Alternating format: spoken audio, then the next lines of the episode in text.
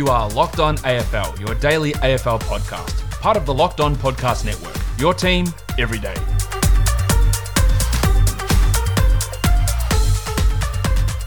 Welcome to Locked On AFL. I'm your host, Kane Pittman.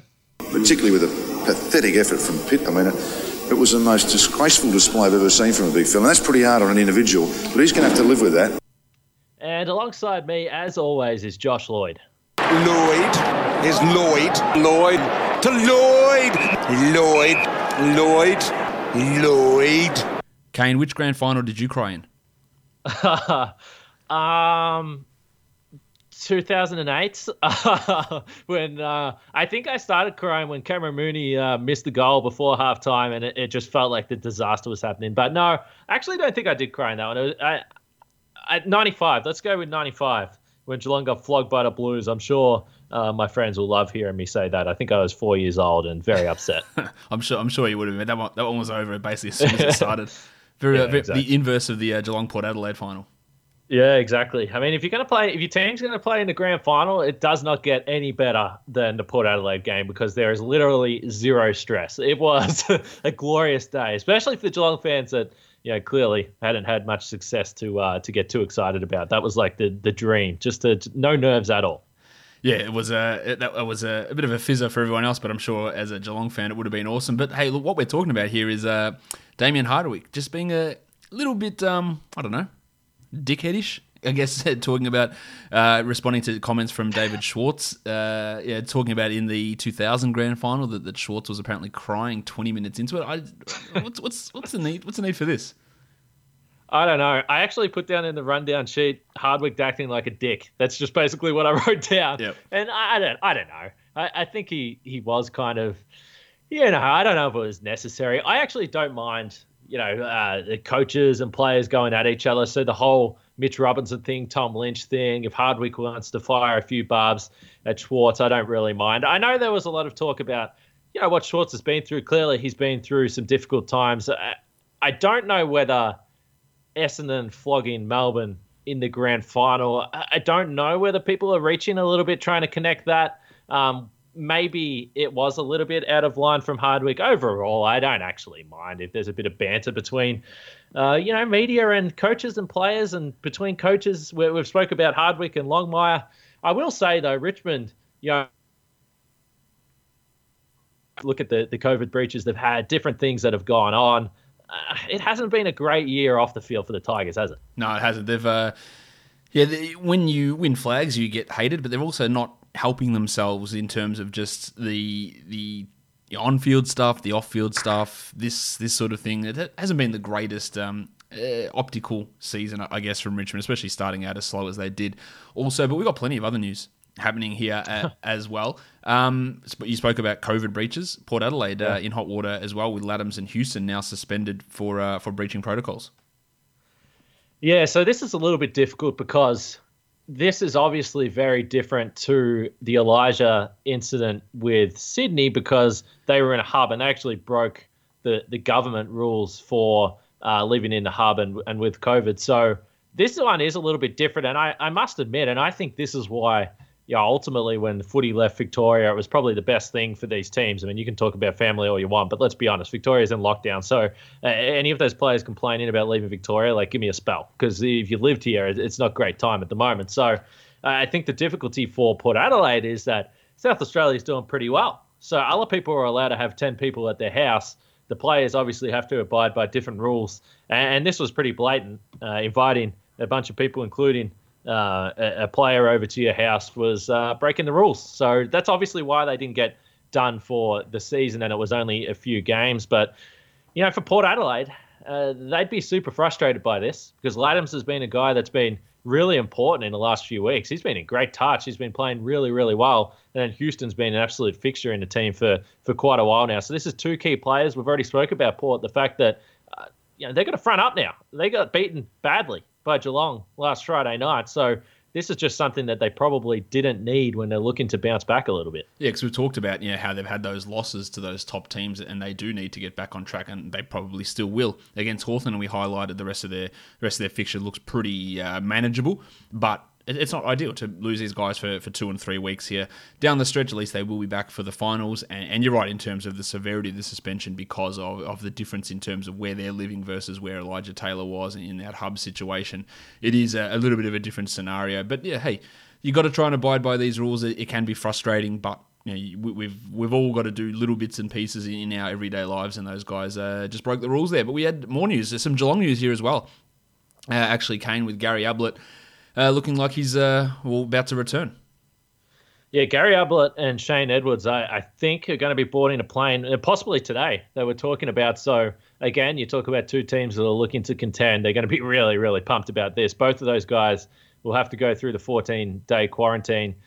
You know, Ablett for the Cats would be a pretty handy addition as they're just starting to roll. It'll be interesting though because the one thing that Ablett doesn't do as well as yeah, probably a, a Dahlhaus, maybe a, even you know a Brad Close, these types of guys that have come in, a Gary Rohan, these small to mid forwards, is he doesn't bring the the you know ferocious pressure that those guys have brought, but what he does do is the class is just through the roof. I mean, we spoke about his kicking ability and the fact that having him around the half forward line, his delivery to the forwards is just absolute first class, and and it does make the Cats even more dangerous up forward. We know they've kicked more goals than any other team in the league, so they'll be pumped about that. And and for Richmond you know, I mean, they've been playing a bunch of younger guys. They've really been able to keep their head above water with a huge injury list and a few other things going on. Players that didn't make it to the hub. They're about to get Bachar Houli back this week, and now they're going to add Shane Edwards. So for a Tigers team that's been looking pretty scary for the last month, uh, just a, a, another huge addition for them. Both guys will have to have the the 14 day quarantine before they can play, obviously. And we've got Joel, Joel Selwood dealing with a, a hamstring issue at the moment. Looks like he'll be out this week also for Geelong.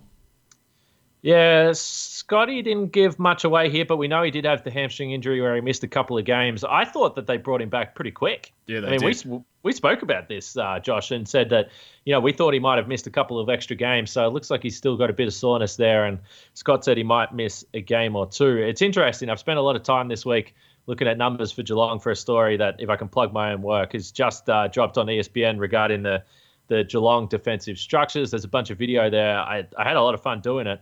But one of the things that I looked at was centre bounce attendances and uh, differential. The Cats are a really good clearance team. Selwood has attended the second most centre bounces for the Cats, only behind Dangerfield, 168 centre bounces, and he's broken even in those. And it's interesting because all the other top players for the Cats have a positive differential. So obviously that can swing if you if there's one bad game that maybe he played and other guys didn't play. But you know it is interesting. The Cats haven't exactly been dominating uh, with Selwood in the middle of this season. Yeah, so yeah, that, not that it's a, a, tough matchup for them against Geelong, but maybe it is that you know if Selwood's just not feeling hundred percent, if he's at ninety four percent, yeah, you say, well, we'll sit this one out, Joel, and we'll we'll, we'll get the other guys in there. We'll get uh, you know Guthrie, who's been playing so mm-hmm. well. We'll get Menegola through the middle. We'll put Parfitt in there a little bit more, and we should you know, feel comfortable with getting that victory over Adelaide in, in this one. Um, but it is uh, Sir Doug Nicholls round this week, Kane. So we're we're celebrating Indigenous uh, culture, Indigenous footballers. Who's your favourite Indigenous player? Well, I I've got a biased pick here that I'm going to get to. My actual favorite all-time player, only all all-time player to watch, it was Andrew McLeod. Uh, I mean, he was just unbelievable. There was a stretch, obviously, in the late '90s, but even through the early 2000s, when he he did move to basically half back, uh, he he was just so beautiful to watch. When he got the footy, he was just gl- gliding across the ground. His his skills, foot skills, were unbelievable. There's still a goal I remember he kicked. Was it against Hawthorn? I, I think where he kicked a late goal right on the boundary, about 55 out. Uh, he was unbelievable. But Rock and Ronnie Burns, I got to give him a mention. Through the 90s, uh, after that devastating 95 grand final loss, Rock and Ronnie, five-time leading goal kicker, he's still top 25 all time with the Cats. He kicked 239 goals in 134 games. He went to the Crows for a little bit, but the Cats, you know, they were pretty bad through that stretch from 96 through to 2000, 2001, and and Ronnie Ronnie was the, one of the only reasons to uh, to watch that team. Wasn't expecting a Ronnie Burns mention on the show. I'm, I'm going to be honest, but hey, you're a, you're a Geelong fan, so you've uh, you've seen a lot of Burns up close, and of course, my one's going to be biased. Well, I think if I'm looking league wide, Andrew McLeod was probably my guy as well. Um, yeah, he did some damage against Bulldogs teams in finals. We remember that. Those two back to back Norm Smithers Smithers. That's not the right word. Norm Smith medals. Uh, who's your, who's your, who do you think is uh, so? Who do you think is going to be in the grand final this year? If if you had to guess, who do I think is going to be in the grand final this year? Yeah. Uh, I would say probably Brisbane and Geelong. Okay, so if it's Brisbane and Geelong, who would you put your money on for the Norm Smithers medal? the Norm Smithers. Uh, we'll, uh, I'll, I'll, get back to you on that one. so let me continue with what I was saying. My favourite uh, Indigenous player of all time is a player that many people listening to this podcast probably have never even heard of, and that is Mark West, who played 16 games for the Western Bulldogs between 96 and 98. He consistently had shoulder injuries. Um, but he was one of the hardest and most like aggressive midfielders that you will you will ever see play. And he's stepped it up in finals in the 97-98 finals, which I talked about McLeod. He would get in there. He when Jose Romero went down early in the preliminary final with a, um, a shoulder injury, he stepped up at about 20 touches, about you know, five inside 50s tackles. He was just one of the hardest players. Uh, couldn't really kick goals. He had a, a three goal 10 record over his career, but just one of the the hardest, most aggressive midfielders that I think would have developed into a really top class uh, midfielder who could run and kick and, and was super hard defensively, but just consistently just his shoulder would just pop out, dislocated like all the time, and he only managed 16 games over three years. And if anyone who's listening to this remembers Mark West, please let me know. I got his num- number on the back of my jumper back then. Another big old number 34 because I was that into this guy. He was unbelievable to watch, and yeah, most of you have never watched him play. Dreadlocks. Yes. Yep, I remember him uh, relatively Ma- well. Massive ass. just would just get in there and just throw it around and just sit guys down really quickly. I like it. I like it. So anyway, hit us up also on the Twitter at Locked On AFL, not Locked On Bucks, Locked On AFL, and let us know your favorite Indigenous players. I just thought we should chuck that in there. I was watching 360 last night, and I, I thought it was pretty cool the, the amount of players that they had on there and asking them who their favorite players were. And I, I, saw someone mention this on, on Twitter, I think it was, but it was kind of crazy to to hear how many of those players were saying Cyril Rioli was their idol. When you think about how young some of these guys that are coming in, and even you know a 2008 grand final where Cyril was unbelievable. That's uh, they, they were they were very young back then. It's kind of crazy to think about. We're we're just old. Maybe we're just yeah, old. That's, but that's it.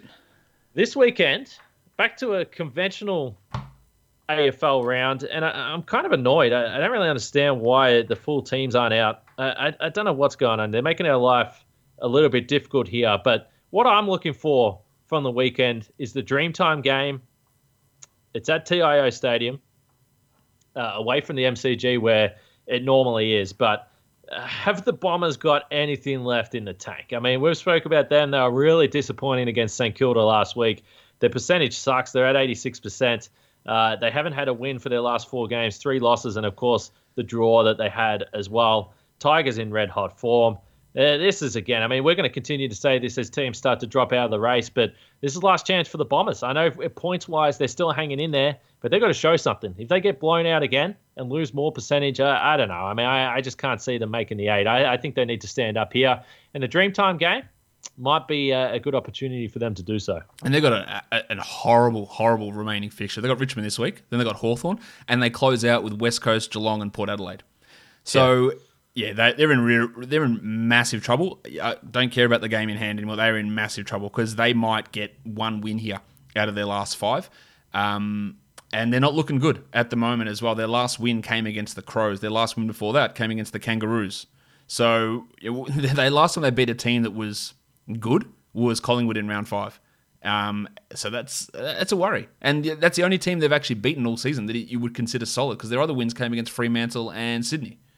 So while they started out with this four and one record, including that big win over Collingwood, it has not been uh, it's not been pretty at all for this team, and I think they're in massive chance of getting blown out again here. Yeah, I just can't see them kicking a score. I mean, on the season they've only got one guy that's averaging more than one goal a game, uh, and that's Jake Stringer and he's not there. And you know, it's kind of funny to look back and see that their season really started to fall apart when he went out. We know that they've been decimated by injuries. There's no doubt about that. And we've spoke at you know, it's kind of a weird situation that they find themselves in. They're still dangling the carrot of Joe Daniher coming back and playing. And which yeah, he's, he's not playing this week though. What's that? He's been ruled out for this week. Yeah, but uh, well, the point is that you can see why they're dangling that carrot, yeah. and you can see why they want him in there because they're desperately trying to salvage something from this season. And you just look at the lineup, and they just they just don't have a goal kicker. They've tried different guys, whether it's uh, Shaun McKernan, obviously Jacob Townsend. A lot of the season has had to play as a full forward. Uh, I don't know whether they go, uh, you know, with with a couple of ruckmen. I, am not sure. I just they don't have goal kickers, and I don't know we've spoke about the delivery inside forward 50, certainly with Sam Vecini when he was on the, the podcast, that was something that he highlighted. But even with the delivery, I, I don't know. I mean, you're relying on guys like Devon Smith and Kyle Langford and I just don't have much faith that they can kick you three or four goals in a game and get you to a winning score against the Tigers, who you look down the other end and you got Riewoldt and you've got Tom Lynch. I mean, they can just literally put the ball in the air and give themselves an opportunity. The Bombers don't have that. There's no bailout. I don't think they can kick a score. Yeah, I, I I've talked about this you know, a couple of weeks ago. Like, who is who's the option? Who's kicking goals for them? And you know, against a, a Richmond backline that's been yeah, pretty good most of the season, you worry about and, and trying to get the ball in there with a midfield uh, with a midfield uh, differential, I guess, between these two teams is going to make it really tough. And they lose this one because um, this is out of the tough games. It's probably the most gettable one, and it's against the reigning premiers. So it's it's pretty much done for them, I think. If they can't win this one, they'll pro- they'll get the win the, the week after, most likely against Hawthorn. But they are they're in real trouble here, and. I, this, I agree with you about the stringer injury. I think that's massive for them. And losing Dyson Heppel, of course, is not ideal.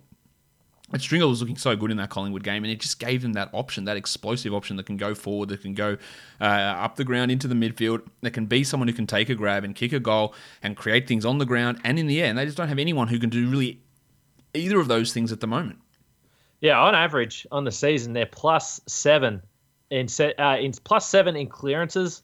Uh, Essendon are over the Tigers. They're plus three in centre clearances and, and then plus five in stoppage clearances. This is a team that can can win the footy and they've got three guys averaging over 20 possessions per game in Merrett, Shiel, uh, and also who's the other one? Uh, McGrath. So w- with those three guys, we know that they're going to accumulate the footy. We know that they get drive from the back line. We spoke about Adam Saad and sort of to a lesser extent Connor McKenna. He's a bit of a he's a bit of a wild card. You don't really know what you're going to get from him. But the point is that they'll get entries, they'll get opportunities. But who's going to stand up and, and kick a score? I, I, just have no idea. Unless they get a performance out of the box, it, it's hard to it's hard to see. It's hard to pick it. Yeah, it is. It's it's going to be a real challenge for them, and you get the worry a little bit that they might be looking at this fixture coming up, and maybe that even happened last week against St Kilda that they've half put the cue in the rack. Uh, yeah. Especially with the injuries and with their struggles so far, that you you worry about this one. If this one you know, gets if they get two or three goals down early, you worry about where that's going to where that's going to go and how how much fight they're going to have in them at this point. So what are you looking at? Uh, there's a bunch of interesting games over the weekend. Uh, I will say we also uh, did already have a bit of a look at the the Brisbane St Kilda game. Clearly, game of the weekend, uh, I think. But yep. what have you got your eyes on? I want to look at GWS because they were insipid last week against Sydney. 20, 25 uh, points. Listen, uh, you're not wrong, but I, I just like that word. All right, thank you. Only 25 points that they scored. They have West Coast, which is obviously a tougher assignment than taking on Sydney. But they, unlike Essendon, they've got a decent enough run coming after this. Fremantle, Carlton, Adelaide, Melbourne to finish things off. So there's a little bit of optimism, or they should have a little bit of optimism in them that they can uh, at least not they don't have to necessarily win this game because they could go 4-1 here over the last 5 games but they need to be much better than what they were so i'm looking for a a response a, a fight back work out what system you're trying to run here because you know they they what they've been doing all year hasn't worked and they changed it and that didn't work. They've got to find something that works in terms of yeah, move ball movement and, and getting these guys who are you know, obviously really really strong options. And I'm not is Toby Greene back this week? I thought I saw that he might be back.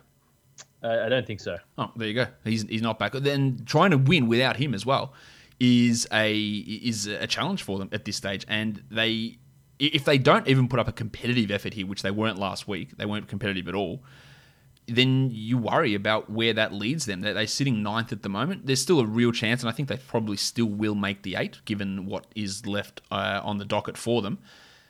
But they need to show something here because that's going to mean, you know, if they get smashed again here, they got smashed against Sydney, and they beat Essendon, who we just highlighted are struggling by four points the week before that. It's not a good three week run.